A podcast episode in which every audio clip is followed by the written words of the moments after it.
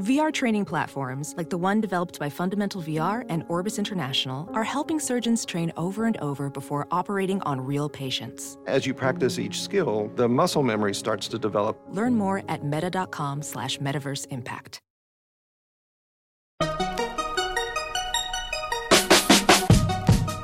Welcome to the Techmeme Ride Home for Wednesday, November 20th, 2019. I'm Brian McCullough. Today, hackers could take over your Android cameras. The police can do whatever they want with your Ring videos.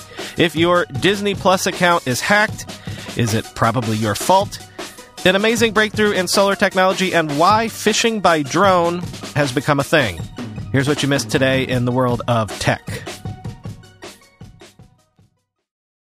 Researchers have found bugs in Google and Samsung camera apps from before July 2019 that could record video, take pictures, and extract GPS data without permission, and even when the camera or the phone itself was off and locked. Bottom line if these camera apps were not updated since before July 2019, they would still be at risk. This would affect perhaps hundreds of millions of Android devices. Here are the nitty gritty details from Bleeping Computer. Quote, Normally, an app needs to have the android.permission.camera, android.permission record underscore audio, android.permission.access fine location, and android.permission.access coarse location permissions in order to record video, take pictures, or access a device's location. Checkmarx discovered that apps that have the storage permission, which gives the app access to the device's entire SD card and the media stored on it, also gives an app the ability to use the camera app's exposed intents without the permissions listed above. Quote, a malicious app running on an Android smartphone that can read the SD card not only has access to past photos and videos, but with this new attack methodology can be directed to initiate, i.e., take, new photos and videos at will. And it doesn't stop there. Since GPS metadata is usually embedded into the photos, the attacker can take advantage of this fact to also locate the user by taking a photo or video and parsing the proper EXIF data, end quote. This is problematic because many apps regularly ask for the storage permission, such as car racing games, streaming services, and even weather apps, end quote. The Checkmarx mentioned in that quote is the security research team that disclosed the vulnerability. They also disclosed it to Google and Samsung. And according to Google, the camera app was fixed in a July 2019 Google Play Store update, and a patch was forwarded on to other vendors. If you are using Android, though, make sure you are using the latest version and can get and update the latest version of any camera apps you use. Amazon's Ring doorbell system continues to be something else. Let me just read this opening from an article in the Washington Post. Police officers who download videos captured by homeowners' ring doorbell cameras can keep them forever and share them with whomever they'd like without providing evidence of a crime, the Amazon owned firm told a lawmaker this month. More than 600 police forces across the country have entered into partnerships with the camera giant, allowing them to quickly request and download video recorded by Ring's motion detecting internet connected cameras inside and around Americans' homes. The company says that the videos can be a critical tool in helping law enforcement investigate crimes such as trespassing, burglary, and package theft, and that homeowners are free to decline the requests. But some lawmakers and privacy advocates say the systems could empower more widespread police surveillance, fuel racial profiling, and spark new neighborhood fears, end quote. Yes, among those concerned lawmakers was Senator Edward Markey, who wrote to Amazon in September asking for details about Ring's policies vis a vis law enforcement. Basically, the answer the senator got back was that Ring places few restrictions on what law enforcement can do with your Ring videos if you live in a jurisdiction that has partnered with Ring, of which, again, there are now 600 across the country.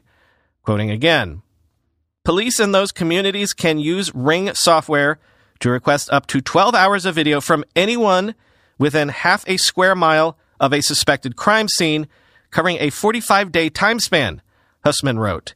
Police are required to include a case number for the crime they are investigating, but not any other details or evidence related to the crime or their request. Markey said in a statement that Ring's policies showed that the company had failed to enact basic safeguards to protect Americans' privacy. Quote, connected doorbells are well on their way to becoming a mainstay of American households, and the lack of privacy and civil rights protections for innocent residents is nothing short of chilling, he said.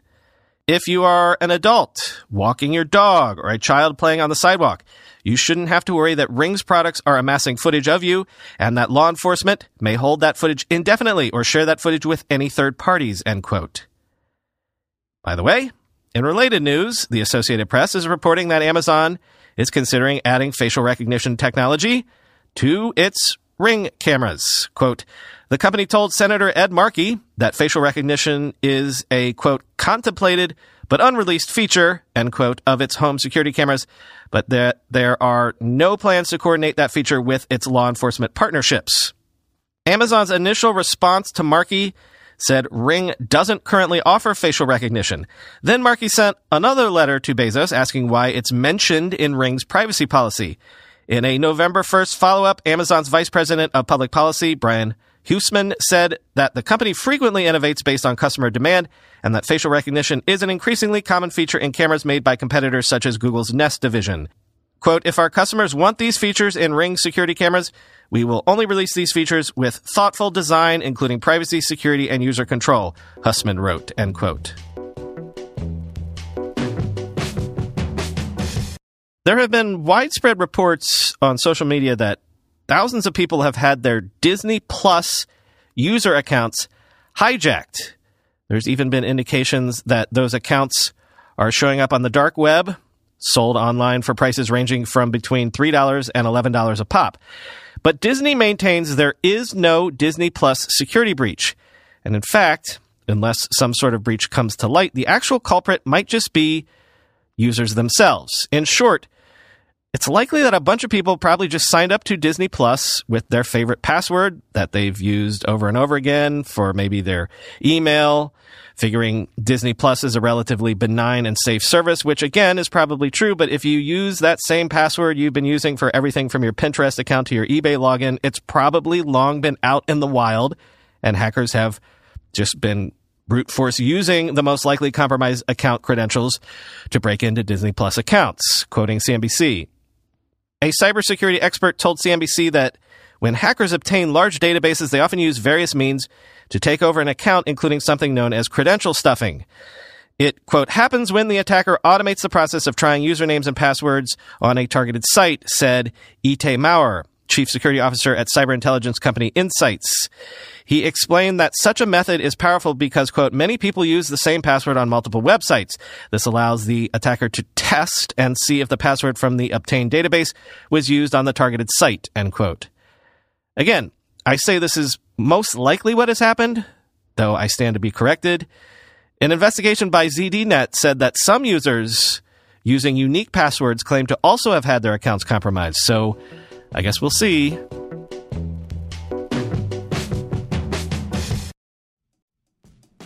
Did you know that even if you have a 401k for retirement, you can still have an IRA? Robinhood has the only IRA that gives you a 3% boost on every dollar you contribute when you subscribe to Robinhood Gold. But get this now through April 30th, Robinhood is even boosting every single dollar you transfer in from other retirement accounts with a 3% match. That's right, no cap on the 3% match. Robinhood Gold gets you the most for your retirement thanks to their IRA with a 3% match. This offer is good through April 30th. Get started at robinhood.com slash boost. Subscription fees apply. And now for some legal info. Claim as of Q1 2024 validated by Radius Global Market Research. Investing involves risk, including loss. Limitations apply to IRAs and 401ks. 3% match requires Robinhood Gold for one year from the date of first 3% match. Must keep Robinhood IRA for five years. The 3% matching on transfers is subject to specific terms and conditions. Robinhood IRA available to U.S. customers in good standing. Want a better way to simplify your business finances across expenses, vendor payments, and accounting? If so, Ramp could be a complete game changer. Ramp is the corporate card and spend management software designed to help you save time and put money back in your pocket. Ramp gives finance teams unprecedented control and insight into company spend. With Ramp, you're able to issue cards to every employee with limits and restrictions and automate expense reporting so you can stop wasting time at the end of every month. Ramp's accounting software automatically collects receipts and categorizes your expenses in real time so you don't have to. You'll never have to chase down a receipt again, and your employees will no longer spend hours submitting expense reports. The time you'll save each month on employee expenses will allow you to close your books eight times faster. Ramp's also saves you money. Businesses that use Ramp save an average of 5% the first year. Ramp is easy to use. Get started, issue virtual and physical cards, and start making payments in less than 15 minutes, whether you have five employees or 5,000. And now, get $250 when you join Ramp. Just go to ramp.com slash techmeme. Ramp.com slash techmeme, R-A-M-P dot com slash techmeme. Apple announced it has begun construction on its $1 billion Austin, Texas campus, slated to open in 2022. Quoting the company, Apple has broken ground on its new $1 billion, 3 million square foot campus. The campus will initially house 5,000 employees with the capacity to grow to 15,000 and is expected to open in 2022. Apple is steadily growing in Austin with approximately 7,000 employees in the city, more than a 50% increase in the past five years alone, end quote. Also, Apple has that Mac Pro production line a short distance away from this new campus, which it also crowed about. Quote, Mac Pro units are now in production in Austin and will soon ship to customers across the Americas. The 244,000 square foot Mac Pro facility employs more than 500 people in a range of roles, including electrical engineers and electronics assemblers who build each unique unit to customers' specifications. Apple's growth in Austin is part of the company's nationwide expansion, announced in January 2018 to increase its investments in manufacturing, engineering, and other jobs across the U.S. Apple is on track to contribute $350 billion to the U.S. economy between 2018 and 2023, and during that time will hire an additional 20,000 employees in cities across the country, end quote. Now, by the way, President Trump was actually scheduled to tour that very Mac Pro factory today, but he was late leaving Washington. There was perhaps more interesting stuff on TV this morning. At the time of this writing, I have no information about what actually happened, if the president actually ended up taking the tour, but perhaps we'll see Tim Cook staring into space for 20 minutes or so as the president is peppered from reporters with impeachment questions. You listening to me right now in the future know the answer to that, and I, Brian from the past, do not yet. Apparently, a major breakthrough has happened in solar energy. There are lots of manufacturing environments that require large amounts of high temperature heat. I'm thinking of cement production, steel production, and the like for all of the things you can use solar energy for, until now, you couldn't use solar for production of that sort of manufacturing because the only way to generate the level of heat necessary for that was to basically burn fossil fuels. Collectively, industries like these represent around 20% of global carbon emissions. Well, a new startup called Heliogen has come out of stealth mode to announce it has created a new solar system to concentrate light in a way that can create temperatures of 1,000 degrees Celsius, and the company believes it can soon get to 1,500 degrees Celsius, which would enable something of a holy grail the generation of liquid fuels that can take the place of any hydrocarbon fuels. Heliogen is backed by Bill Gates, founded by Bill Gross, among others, quoting CNN. Essentially, Heliogen created a solar oven, one capable of reaching temperatures that are roughly a quarter of what you'd find on the surface of the sun. The breakthrough means that for the first time, concentrated solar energy can be used to create the extreme heat required to make cement, glass, steel, and other industrial processes. In other words, carbon free sunlight can replace fossil fuels in a heavy carbon emitting corner of the economy that has been untouched by the clean energy revolution. Unlike traditional solar power, which uses rooftop panels to capture the energy from the sun, Heliogen is improving on what is known as concentrated solar power. This technology, which uses mirrors to reflect the sun to a single point, is not new. Concentrated solar has been used in the past to produce electricity and, in some limited fashion, to create heat for industry. It's even used in Oman to provide the power needed to drill for oil. The problem is that in the past, concentrated solar couldn't get temperatures hot enough to make cement and steel. Heliogen uses computer vision software, automatic edge detection, and other sophisticated technology to train a field of mirrors to reflect solar beams to one single spot. Quote, if you take a thousand mirrors and have them align exactly to a single point, you can achieve extremely, extremely high temperatures, founder Bill Gross said, who added that Heliogen made its breakthrough on the first day it turned its plant on. Heliogen said it is generating so much heat that its technology could eventually be used to create clean hydrogen at scale. That carbon free hydrogen could then be turned into a fuel for trucks and airplanes. Quote, if you can make hydrogen that's green, that's a game changer, said Gross. Long term, we want to be the green hydrogen company, end quote. In the show notes, I'm going to link to a Vox article as well that gets way more into the technical weeds about how this works and why it's potentially such a big, big deal. Finally, today, I'm here to tell you that fishing via drone is a thing.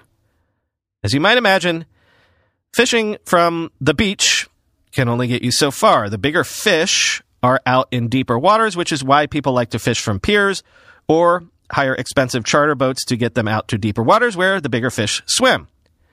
But if you've got a drone, basically you can stand on the beach, launch a drone to fly your fishing line way out from shore where the best fish are. The drone drops the line and then flies back to dry land. Quoting the Wall Street Journal, Jaden McLean, a former lobster diver in Australia, said he and a friend developed a release mechanism called a Skyrigger the contraption made of marine grade brass, nylon, and stainless steel uses mechanical pressure instead of batteries to release the fishing line, reducing the chance of the line getting stuck and dragged down by a hooked fish. In Florida, Josh Jorgensen, who produces YouTube fishing videos, began using a Skyrigger this year. Since then, he said he hasn't lost a drone while fishing and planned to sell them online. Mr. Jorgensen, 29, uses a video feed from his drone to spot fish. Quote, I literally dropped the bait into the fish's mouth, he said. It's like a video game, end quote.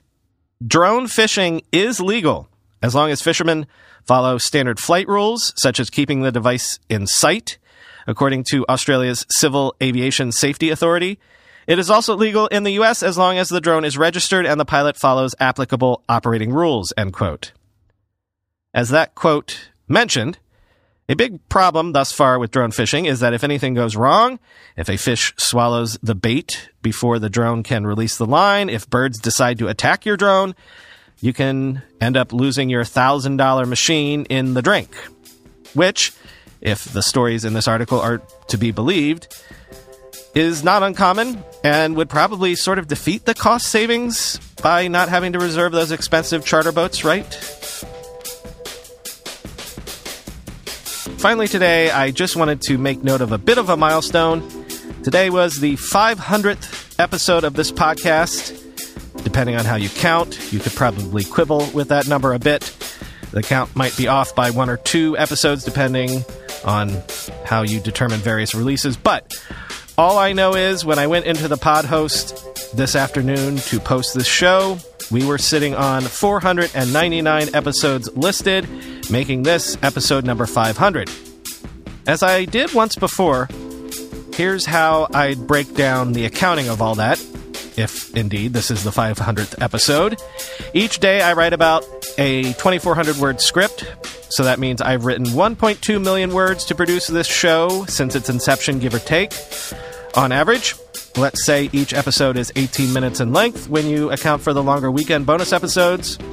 That means if you went back and started listening to the very first episode all the way through to this one, it would take you 9,000 minutes of listening, or 150 hours, or six and a quarter full days of 24 7 nonstop listening to get through it all. We passed 10 million lifetime downloads several months ago, though I wasn't paying attention We'll hit 20 million lifetime downloads a few months from now. Anyway, not very profound, really, in the grand scheme of things, but worth noting this milestone nonetheless, and worth taking the time to thank you all for coming along on this journey with me. See you at a thousand episodes sometime in 2021. Talk to you tomorrow.